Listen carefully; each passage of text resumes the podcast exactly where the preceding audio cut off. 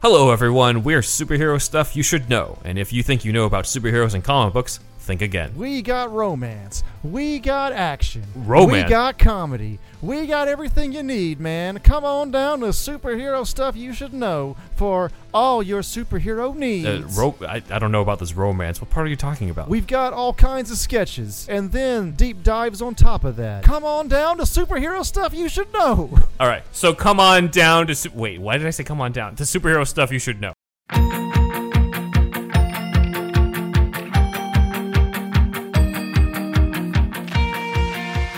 Are you a fan of young adult novels? Have you ever wondered the stories behind the people who wrote your favorite young adult novels? Then join author Eric J. Brown And Alyssa Lube of Netflix's The Circle, every other Tuesday on YAOK. available on all podcasting apps. Woo!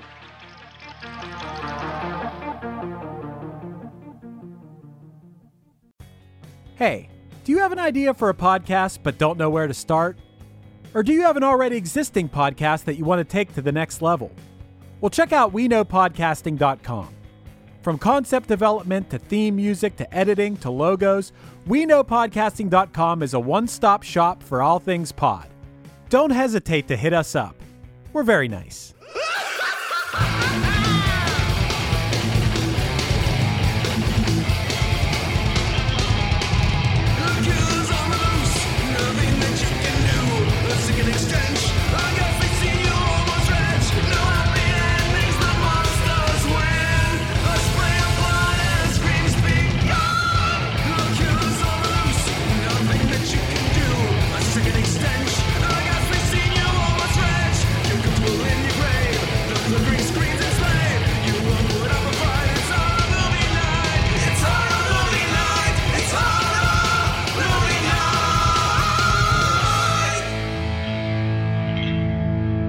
Everybody, and welcome to another episode of Horror Movie Night. This week, we are talking about Vicious Lips as picked by Scott. um, Oh, Scott, yeah. this was.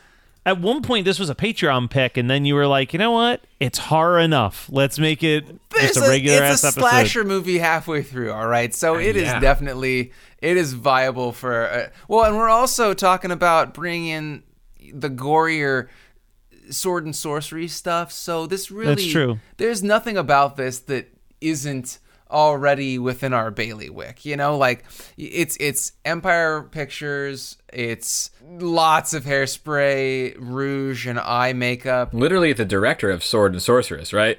I think. Oh, really? Yeah, I'm, I might be making that up, but I think that you. Uh, yeah, I think I'm that you're pretty on. sure the, that I think you're you're on making something. that up. Anyway, um, I also love the fact that Kyle's final pick before he joined us for real is was an Empire Pictures picture with a lot of hairspray, rouge, and eye makeup. But this is much higher quality. Uh, the the content is better overall in all sense of in all senses because we have really good music. We have really bad acting. We have more than two spots where they took, you know, where they did shooting. They're in a desert for a little bit. You know, they've got much better ADR. And Matt can't even be complaining about this movie. Like, there's nothing that anybody can complain about. And Matt, in particular, can't complain about this movie because the woman from his pick from about a year ago, Fade to Black, is one of the women who's in the band Vicious Lips. And uh, Kyle, if you don't know, she's an Australian. Oh, I love the Australian. Yes. is it the Australian in Vicious Lips, or is it just a Australian? I think there's only one Australian in Vicious Lips. So Great. Okay.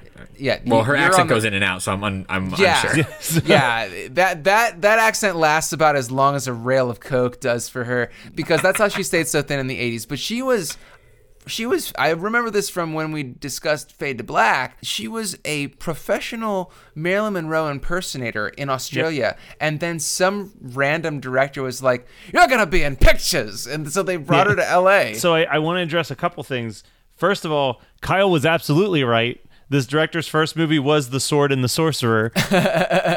he also went on to direct a movie that we talked about on our Patreon page, which was Cyborg, and then Yeah. immediately followed that up with the 1990 Captain America movie, Kickboxer 2, Blood Match, Doll Man, Arcade, which we've talked about on this Dude, show. Albert Kick- Pyun is a cult movie icon that, uh, Yeah. just like Sam Katzman, does not get enough love. Which I'm sorry, I'm just gonna throw this out real quick. I've been drinking themed beers for our, our recordings. Uh, the Giant Claw was a, a, a beer called I don't know where, but she sends me there, and it's just a big with him actually having sores on his neck and everything like that like so the people that he saw was a doctor or like a nurse practitioner and i took that as a discussion or at least like a, a oh my god that is so perfect I mean, let's dive right into it. Uh, you know, I texted you, Kyle and Scott. We were in a in a group chat. I implied that you were trying to explain to your child that you really had some hot takes about Vicious Lips,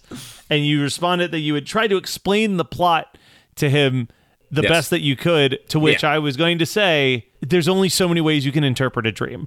Um, we've we've talked about We are. We, his mom is a psychologist, so there might be only one in her eyes, but there's many in Albert Pyun's eyes. No, uh, this as he tried to explain this movie. what has been in the water at HMN this year where we have had so many it was all a dream endings this year it's not even funny um this one I'm I'm like kind of okay with it a little bit more than normal because it's like it's so fucking weird and she has the iconic line but you're so ugly when she Yeah. comes out of the dream yeah Which is what my son said to me when I tried to explain this to him. I mean, this movie shamelessly has a character named Judy Jetson in the very Yep. start of the film, Yeah. and I was like, "Are you fucking kidding me?" Just right out the The- gate. she gets picked up from so so From high school? From high school. It's a high school um, talent show in the future, and she comes off stage and immediately is recruited to be the singer of this band. Now, I love this film. Matt didn't even ask me why I picked it, but I'm going to tell you No, why. we're going to get to it. I was gonna ask why why did you eventually pick this? Also, just one last thing. Hi, not only Maddie. not No, only was this uh, wanted to say also that to you. you know you made the comparison to like Kyle when he picked a movie, picked Necropolis. This came out the same year. It's not even Yeah. just from the same director oh, producer. Oh, this came yeah. out the same year. Okay, and I had already picked it by that point. It wasn't like, oh, I've been thinking about that movie. I forgot about it. Let me put it on the list.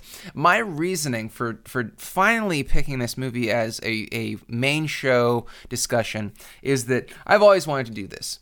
I found this movie somehow on some weird whim in some weird subreddit on Reddit back when I reddited.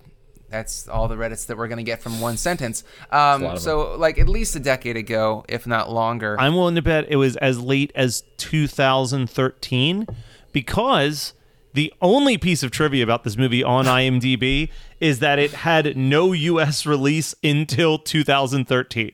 I watched it on YouTube the first time, so I don't think that it that was necessarily it because that seems way too late for me to to get into to Vicious. I mean, that was 8 years ago. I know, and I'm pretty sure it's. I, Yeah, I know. It's insane to think about 2013 is 8 years ago, but I think that my marriage is shorter than my uh, knowledge of Vicious Lips. You know, like I, we got married in 2011, and I'm pretty sure I sure just that I don't know if when they say a US release, like when they say it never had a US release, if they mean just too, like it's almost too vague. Of a Yeah, like piece I'm like, does that mean that it never got released in theaters at all, or just like it got dumped into some theaters and they never f- even considered there being a physical copy available until like 2013? That's not a very Empire Pictures thing to Yeah. have happened. Yeah. so they I'm not definitely sure had that some that's- distribution behind. yeah, I That's it. what can't imagine. Charles Band was like, no, this one's this one's That one, going you know, back this in the vault like it's Disney, back into the Disney vault. Every five years, we'll bring out Vicious Lips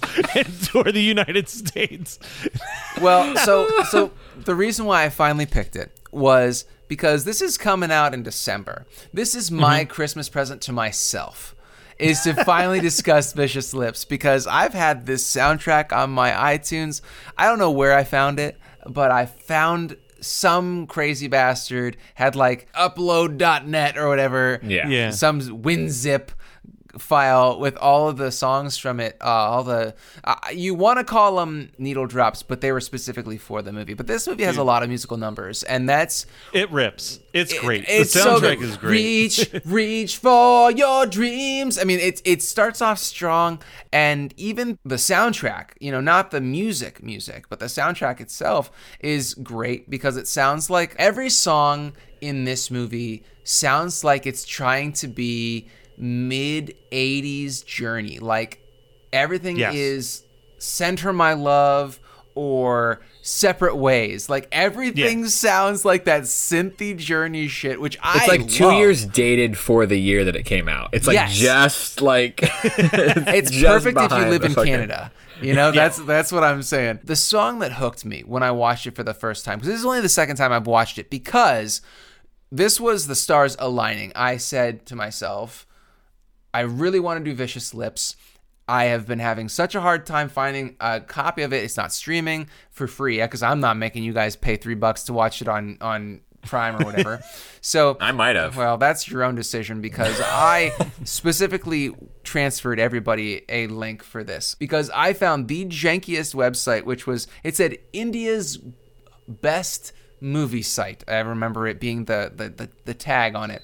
But it was like Okay. watch or download and I'm like, well fuck it, I'm not gonna watch it on this crazy ass website with it in like, you know, five by seven pixels. I'm gonna download it and see if it comes to me looking pretty good and it did so now is my time this is the time so this movie i knew i wanted to do it but then when they the save me song so it's it if this movie isn't a stress inducing dream for you you've never had a stress inducing dream because as a musician at least two times a week i have dreams where i'm joining a band or we're doing a reunion with one of my old bands or something like that and it's like I'm supposed to know the songs that we're going to play in our set and I don't and I show up and I have to like wing it. And Matt I will tell you I was uh, filling in for Less Than Jake last week, and I did not know a single fucking song that they were playing because they weren't real Less Than Jake songs. But Judy Jetson just kills it. You know, well, yeah, you ain't no Judy stage Jetson, like, bro.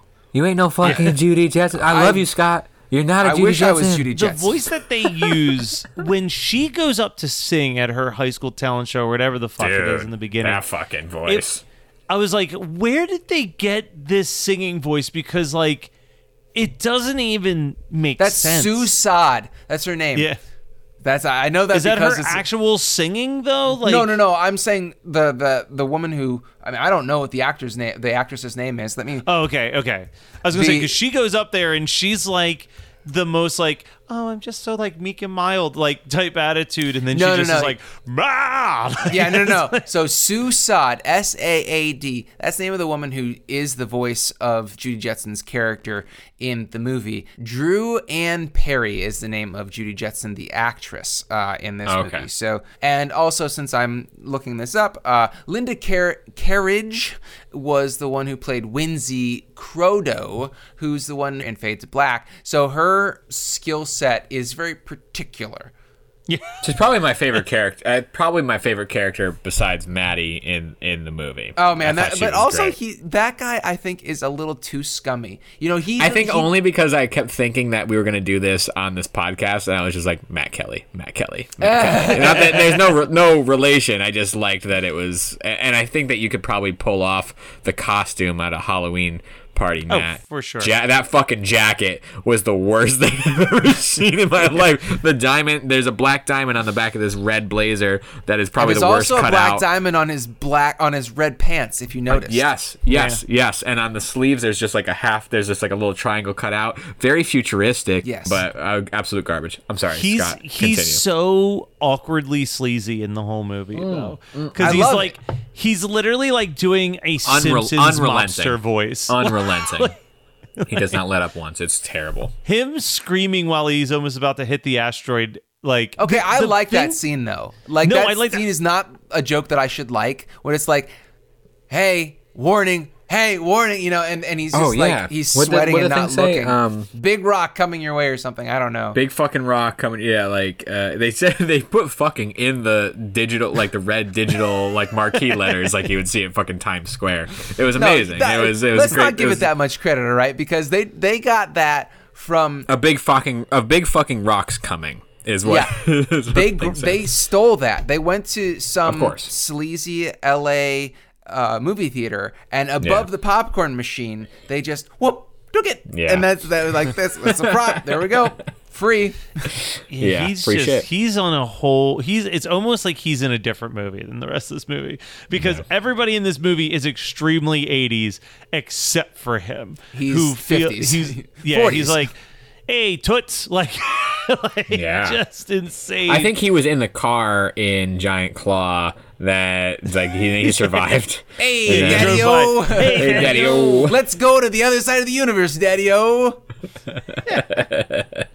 no, man, this movie is just Oh, it's wild. this movie is drugs. Like I felt high watching it. Pure it. and simple. Pure and simple. Um, I don't like the middle of this movie at Mm-hmm. all. Um, it drags ass, but it's it's just like, uh, it, I guess it would be a shit sandwich then, right? Because like, Yeah. a shit sandwich would technically be two buns, which are normal food, and then feces in the middle, right? right. Because when you have a, a turkey sandwich, it's a it's two pieces of bread and then turkey in the middle. So if it's a shit sandwich, Are you mansplaining a sandwich to me, Scott? I'm, ta- I'm mansplaining it to myself. You're making sure that a sandwich is actually a sandwich that you can use this analogy. Yes. so the actor who played Maddie I was like I wonder if he's been in anything else the I would answer love it. is the answer is no this is the only thing he's ever acted in God damn but in the grand scheme of unnecessary credits that an actor has been given. Please. He actually has two credits in this movie. Okay. C- credit number one is as Maddie Asher, and credit number two is as dead Maddie Asher, which I think is completely unnecessary to be like, yo, that actor also played the dead zombified version of himself. Like, why is that in the credits? So unnecessary. That was actually part of his rider. Like I to get into SAG, I need two credits. Please. So- Please, I need this. Listen, I've read enough books about the rough days of the 70s and 80s in LA. You didn't need much to be in SAG, all right? no, you need to just stumble and get a line. Yeah, no, that that that dude was was something else. Even when he came back in the uh, bottom bun of the shit sandwich, um, it was not. It it was. It was just odd. It would seem Yeah, like he he, wasn't him that character that he was originally written to be. The the other thing that's kind of crazy is it does this ending where it's all a dream, right? But it's not a surprise because they literally say this is a dream throughout the movie, you know? But I still like it. Almost made me question. Like if they were really pushing it towards me, and then like everybody still seemed sort of the same.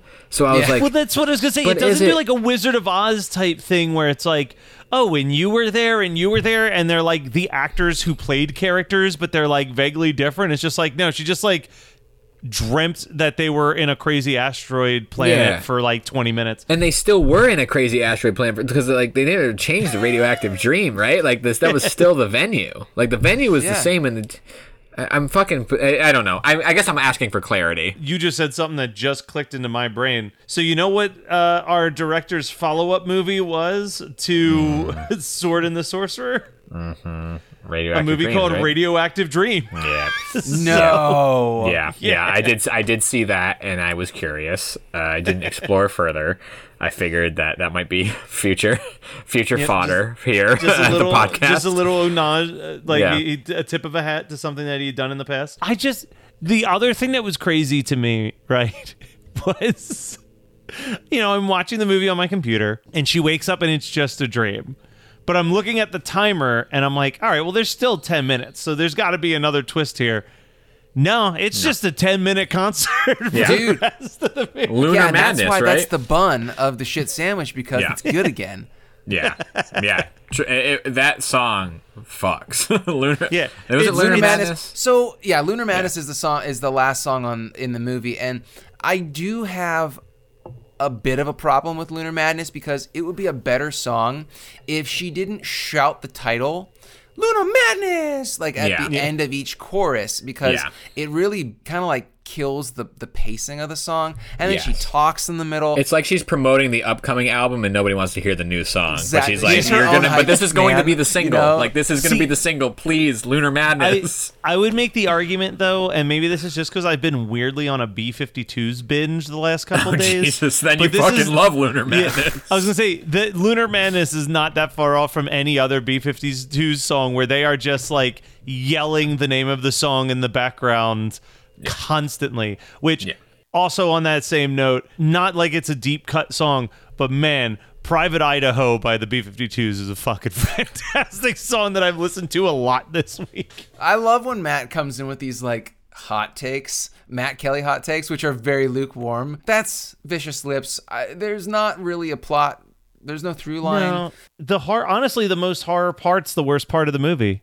Yeah, yeah. If you like synthy '80s pop music, that's absolutely absurd. You would love this movie. Yeah, I mean, if you're, I'm a, I'm a huge sucker for uh, movies with full performances or full songs, and this was a little straightforward because it was literally about a band and not just like a band showing up at like a mm, party in a horror movie because their Yeah. friends had a band, right? But I did really enjoy. I, I'm a, such a sucker for movies like that, and this had a few great tracks in it as well. I will say that. Um, I was a little confused about what a fungi dwarf was. They threw in like weird Oh, sci-fi. yeah, I wrote they threw that in like weird too. sci-fi lingo every once in a while to make sure that you knew that it was a science fiction film and they, it, there's no without an explanation. So i did which was not a which was must have been a bonus track because to the tune of the klondike commercials i i sang what would you do for a fungi dwarf? Um and no uh, but it wasn't anywhere in the movie. So i'm i don't know. Oh, i don't I, but i'm good. pretty sure it was part of it i just i i, I just couldn't They find couldn't it get the again rights, before. dude. yeah, they it was spent really all their weird. money on the music already. They couldn't. Really- they couldn't get Klondike to really sign off on weird. it. No, you're right. There's no real plot. It's No, this episode would have been exactly the same if Scott just sent you and I the soundtrack to the movie and was like, "Do you just want to talk about these tunes?" Shit, Yeah. why Because did there I isn't... do that?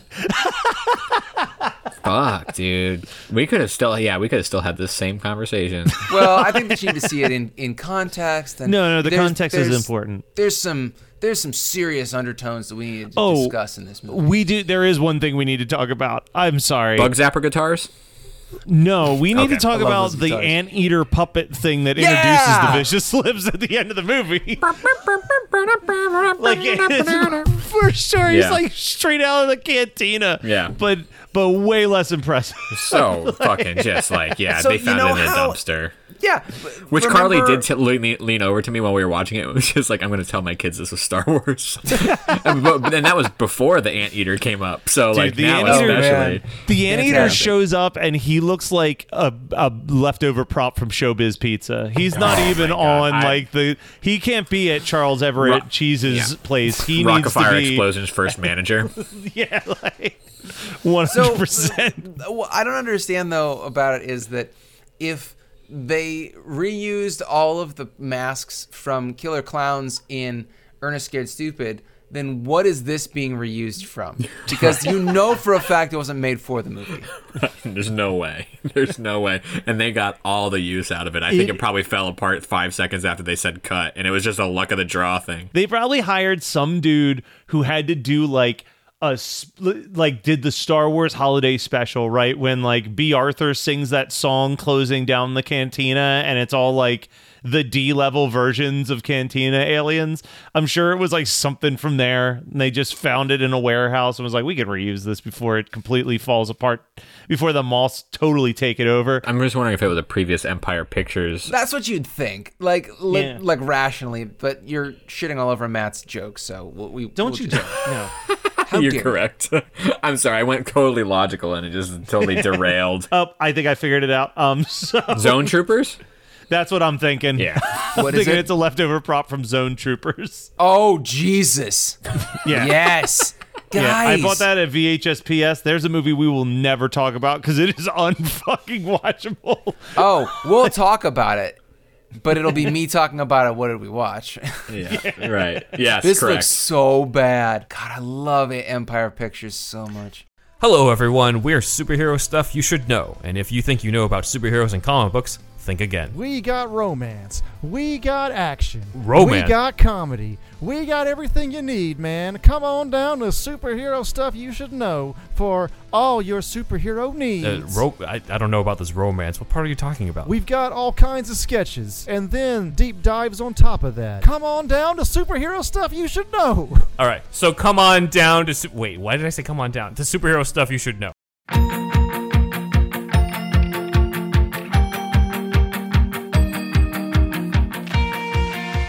Are you a fan of young adult novels? Have you ever wondered the stories behind the people who wrote your favorite young adult novels? Then join author Eric J. Brown And Alyssa Lube of Netflix's The Circle, every other Tuesday on YAOK. available on all podcasting apps. Woo!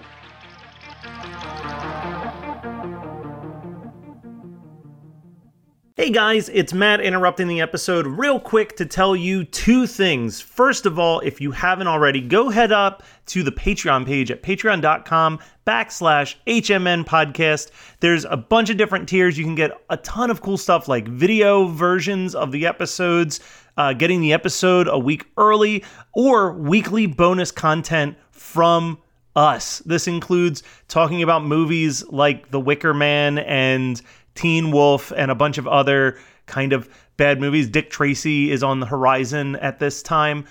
Or just getting a newsletter from us once a month, letting you know what's going on in the lives of the horror movie night team. But if you don't feel comfortable doing a monthly Patreon donation, I totally understand. But would you consider maybe going over and getting yourself a cup of coffee from Rootless Coffee? Go to rootlesscoffee.com. And if you use promo code capital HMN10, you get 10% off your purchase and it helps out us. We get a little kick of that money. So if you want to help support the show and you're a fan of coffee, Rootless Coffee is a phenomenal coffee brand made from some of the finest beans in Michigan. I know, who would have thought?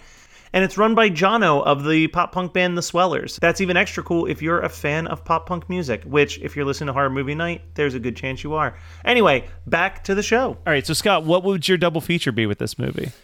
All right, so I'm gonna go with the more abstract double feature, and I'll explain why. And then when you guys are done, I will tell you what my first thought was, but I thought that it was too on the nose. So I'm gonna go with Phantasm, the original Phantasm, because mm-hmm. that old movie is drugs to me as well. Like, And it also ends as makes being a dream. Yeah, uh, yeah, it really does. But then I feel like you'd have to do a quadruple feature because you'd have to find something that would be the quasi sequel to Vicious Lips, and then you would have Phantasm 2, and it would be an amazing night. But I mean, that's that's a tall, tall order to watch four movies in a row. Tall, I tall know if I man order. do it. Ooh, oh man, I did. I should have given you time. I'm sorry I jumped on Yeah. you, but no, you, you probably no, would have got there. that's this, He that's called an alley oop. I wouldn't have gotten there.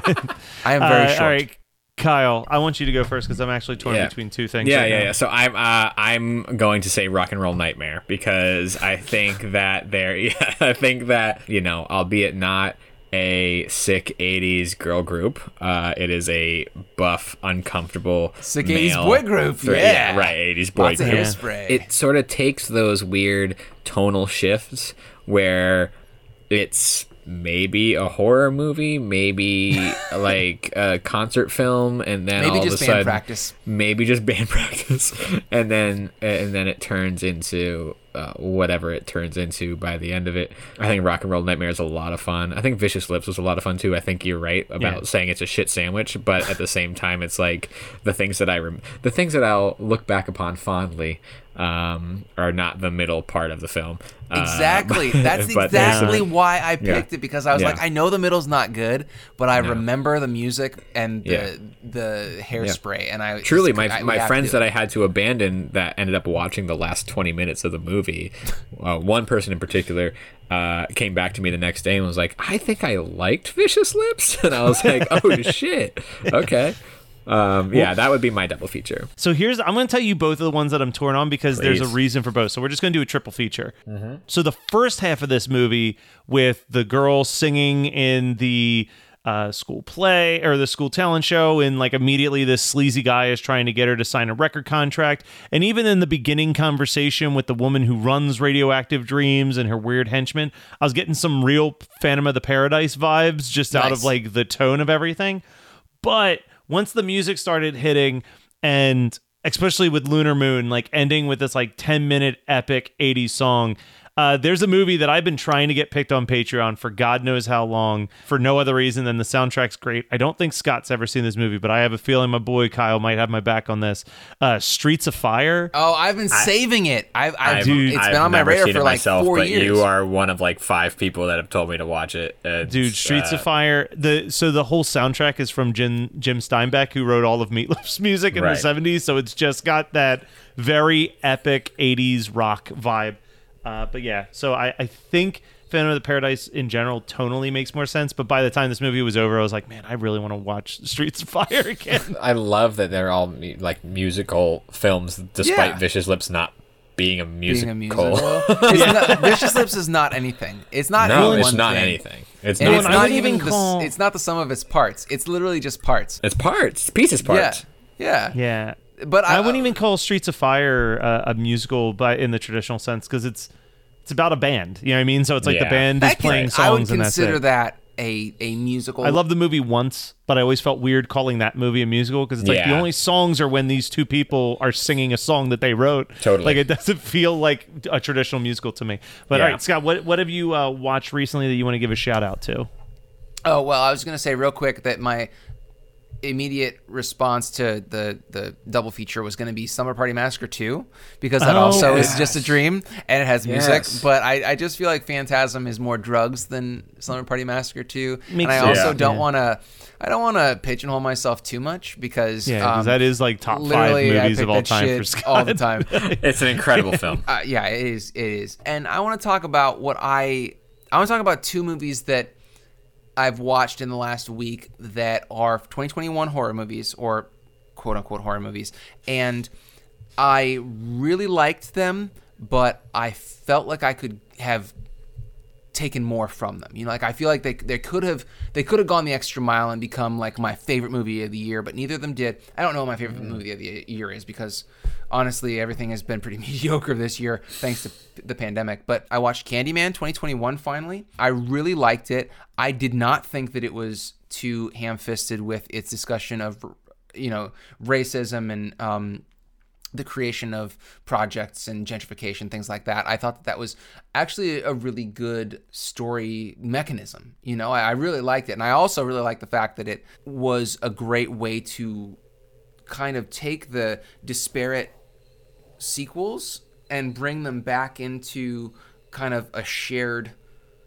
mythology. And I Yeah. really like that because it it felt like Candyman's dangerous again instead of being because like I, I felt Candyman to be a dangerous character like the concept of Candyman in the first movie when I was very young um, knowing about Candyman because it's like he kills indiscriminately but then Yeah. I felt like I never saw the third one but I definitely saw the second one when I was younger and um, I felt like especially supernatural beings that become more hyper focused on a person or a family or something like that they're no longer scary to me because i don't give a shit about that person. I give a shit about me right? Like Yeah. that that's what makes some that's what makes a monster scary is if the monster can is gonna come after you. I mean that's that's me. So um i really like the way that candyman became dangerous again because Yeah. candyman does not give a shit about any one lineage. Candyman is this ubiquitous vengeful spirit which is what i believed candyman was when i was like seven you know so i mean like i really like that a lot about it i just felt like it could have been a little bit more impactful and a little different at the end um really liked the ending but i just felt like it wrapped up everything a little too nicely really quick. Way too Uh, So can I Way can I quick. throw out my one my one giant suspension of disbelief that I've been ahead. sitting on waiting for you to watch this movie? I needed a scene in this movie where everyone else sees the main character not with a giant beehive mutating across half of his body and not acknowledging it. Like that was driving me completely insane well, when that- that feel like started to be revealed real. that that was actually happening, and no one was like, "Dude, what the fuck is wrong with your face?" But well, I, I get that, but I also like the body horror aspect of it. I thought it was really good because it's also All I'm saying is I don't mind the body horror, but I think that it should have been similarly to how he's constantly seeing shit in mirrors that no one else can see. That should have just been how he was seeing himself, but like to the normal world he looks perfectly fine because he's sitting at a dinner with a fucking bleeding sore on his, On his hand, hand. and Yeah. no one's like, dude, you should go to the hospital. well, I, and get I that so two things. But One, that's because he's I- a creative. People don't fucking point that shit out to artists. People Yeah. don't shit, people don't point that shit out. They're just like, oh, it's part of his process. well, so two things. One, that dinner in particular, and this may be me reading too much into it, and I might sound like an asshole for for the next two things I say. But one, I think that at that dinner, it's showing him being a non-entity because artists are non-entities and art is the entity and no one really cares about the artist and so yeah he's basically falling apart and even his girlfriend slash manager is like this dinner is really important for me don't fuck it up you know like That's a good she doesn't read. even That's a good read. I mean that I, I don't want to say Nia DaCosta was actually putting that in the movie, but I, I that's what I took from it. And then with him actually having sores on his neck and everything like that, like so the people that he saw was a doctor or like a nurse practitioner, and I took that as a discussion or at least like a, a light critique of how the medical industrial complex in America sees black men. They are just again, they're just a product. They're just a worker, and um, no one really cares about their sickness. So I mean, again, that might be me reading too much into it. But then he goes and sees his mom, and she doesn't say anything about this because she knows he's cursed already. So Yeah. that didn't really take anything away from the movie for me. But then again, I think that I may just be putting my sociology hat on and kind sure. of reading into this a lot. It was, a, I mean, it was a good movie, and the, the I thought that it was any of the well negative paced, too. critiques I was very frustrated with. I also love the the use of the shadow puppets throughout the film. I thought Yeah. was phenomenal. Yeah, I we we, Um, we we really loved it. Carly and I did too. I think it was just like that that ending just really felt like a studio trying to get 90 minutes into a pandemic to theaters film. You know what I mean? And- like it's just Yeah. it's 91 minutes, you know what I mean? That ending may have also been reshot. It's possible Mm-hmm. Yeah, because yeah, during the pandemic, I remember talking to Jonathan, and he hadn't seen a, an advanced copy of it, but he had said that like it did really badly at the test screening, and everyone felt like the ending was a mess. oh man. And then like we had this two year pandemic, so it's also possible that they like yeah.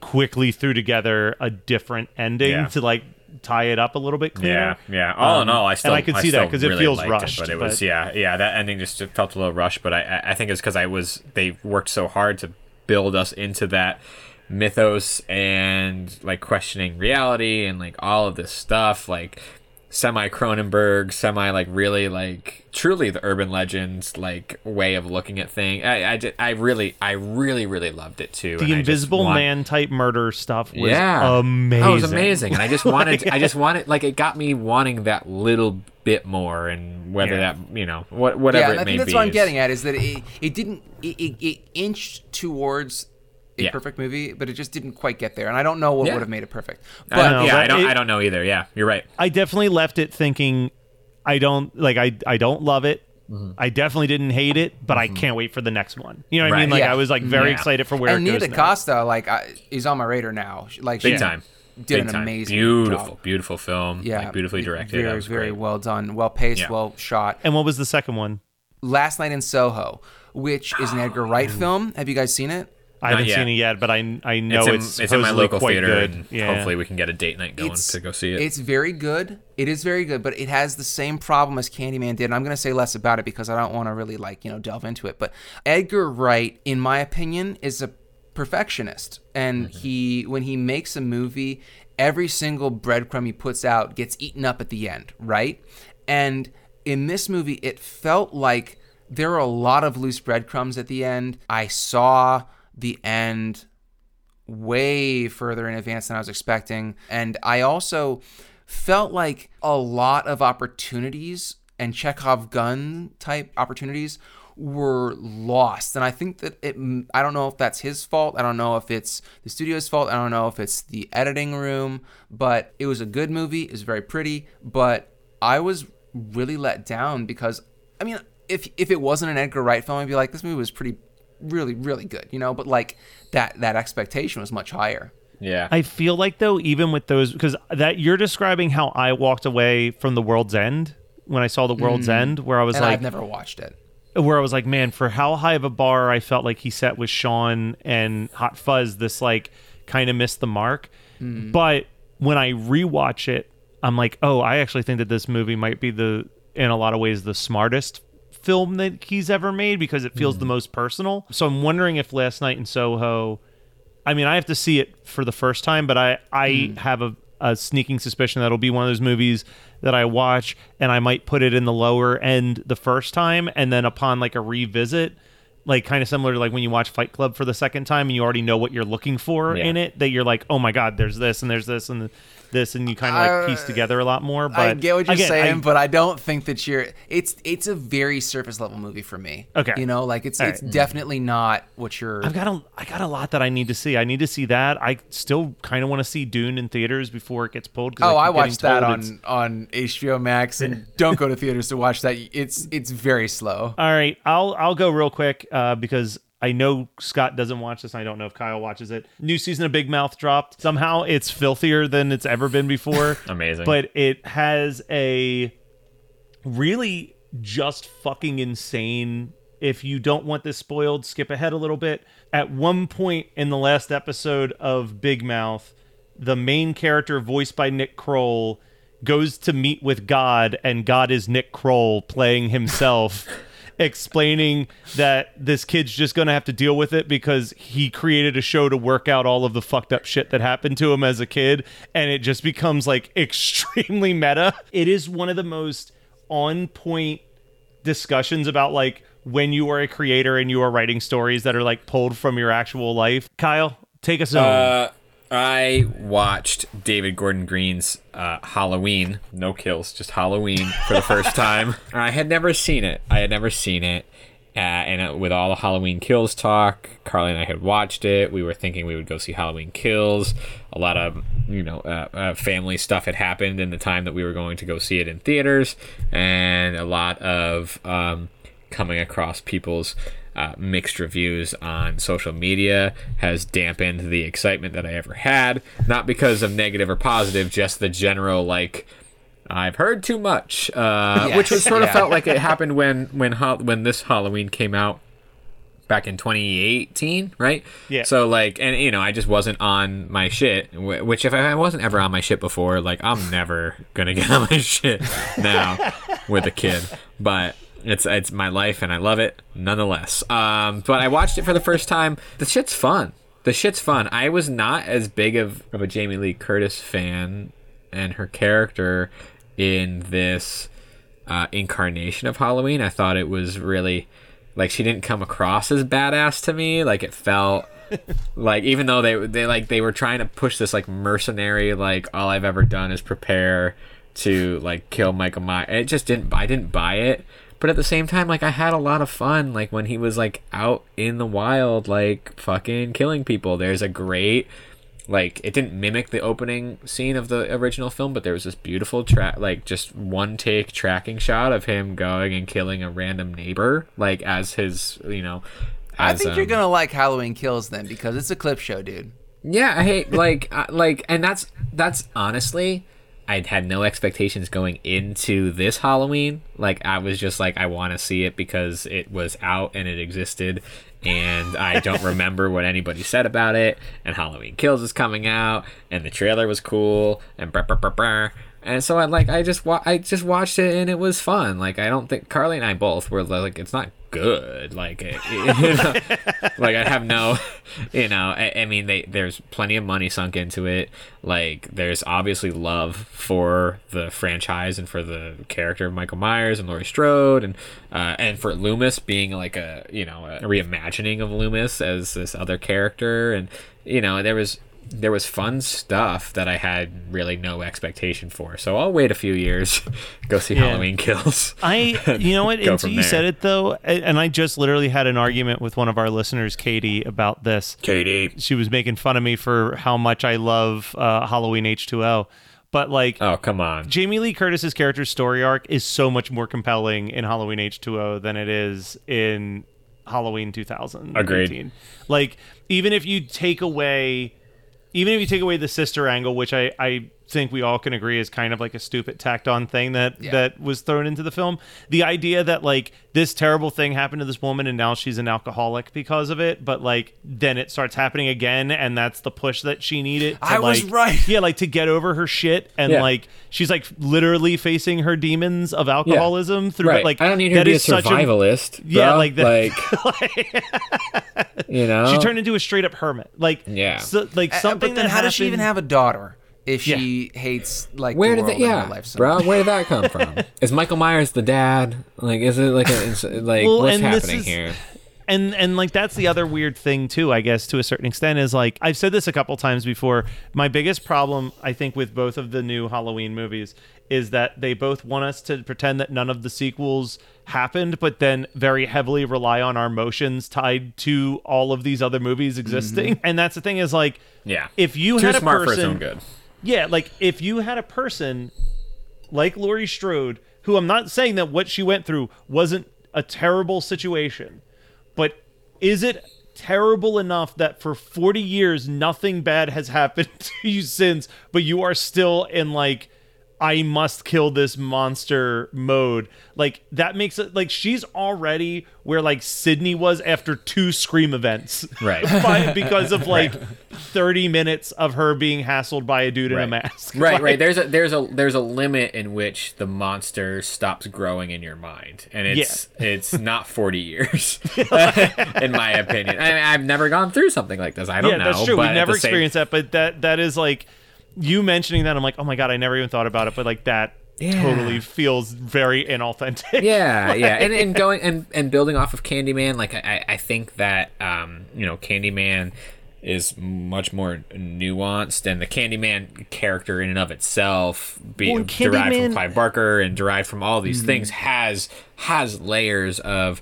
Not that Michael Myers is not built off of intelligence, but uh, But no, but yeah, like Candyman, the Candyman the new character Candy, has much the more. new Candyman also does it right, where after a certain amount of time, no one knows who the fuck Candyman is. Right, right, right. We have we have we have to rebuild. We have Yeah. like little like hints of familiarity, but we have to rebuild what Candyman is in our mind as the audience, as the as the characters figure it out too.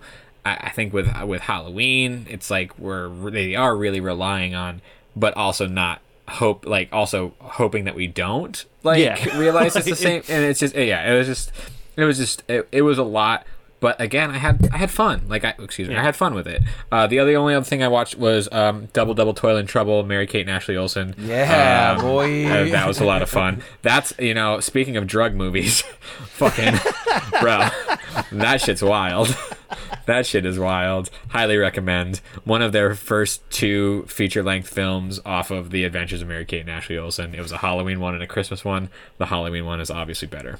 Uh, All right. Maybe a future episode. I don't know. well, I'm sorry. That that was Vicious Lips. I'm new as here. picked by Scott.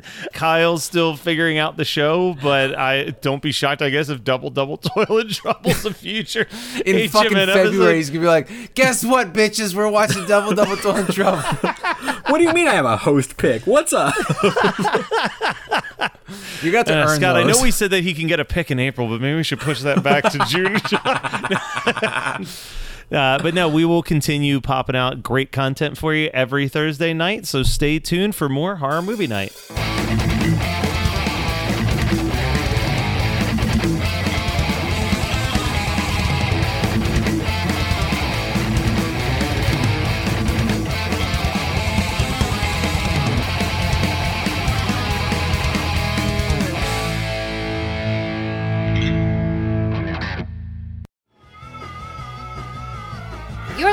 The Geekscape Network.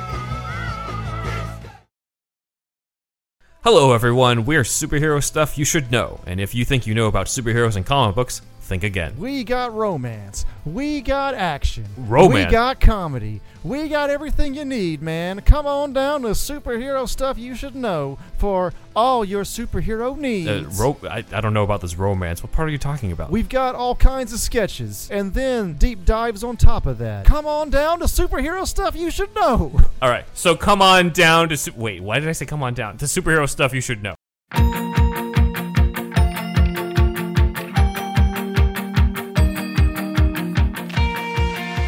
Are you a fan of young adult novels? Have you ever wondered the stories behind the people who wrote your favorite young adult novels? Then join author Eric J. Brown And Alyssa Lube of Netflix's The Circle. every other Tuesday on YAOK. Available on all podcasting apps. Woo!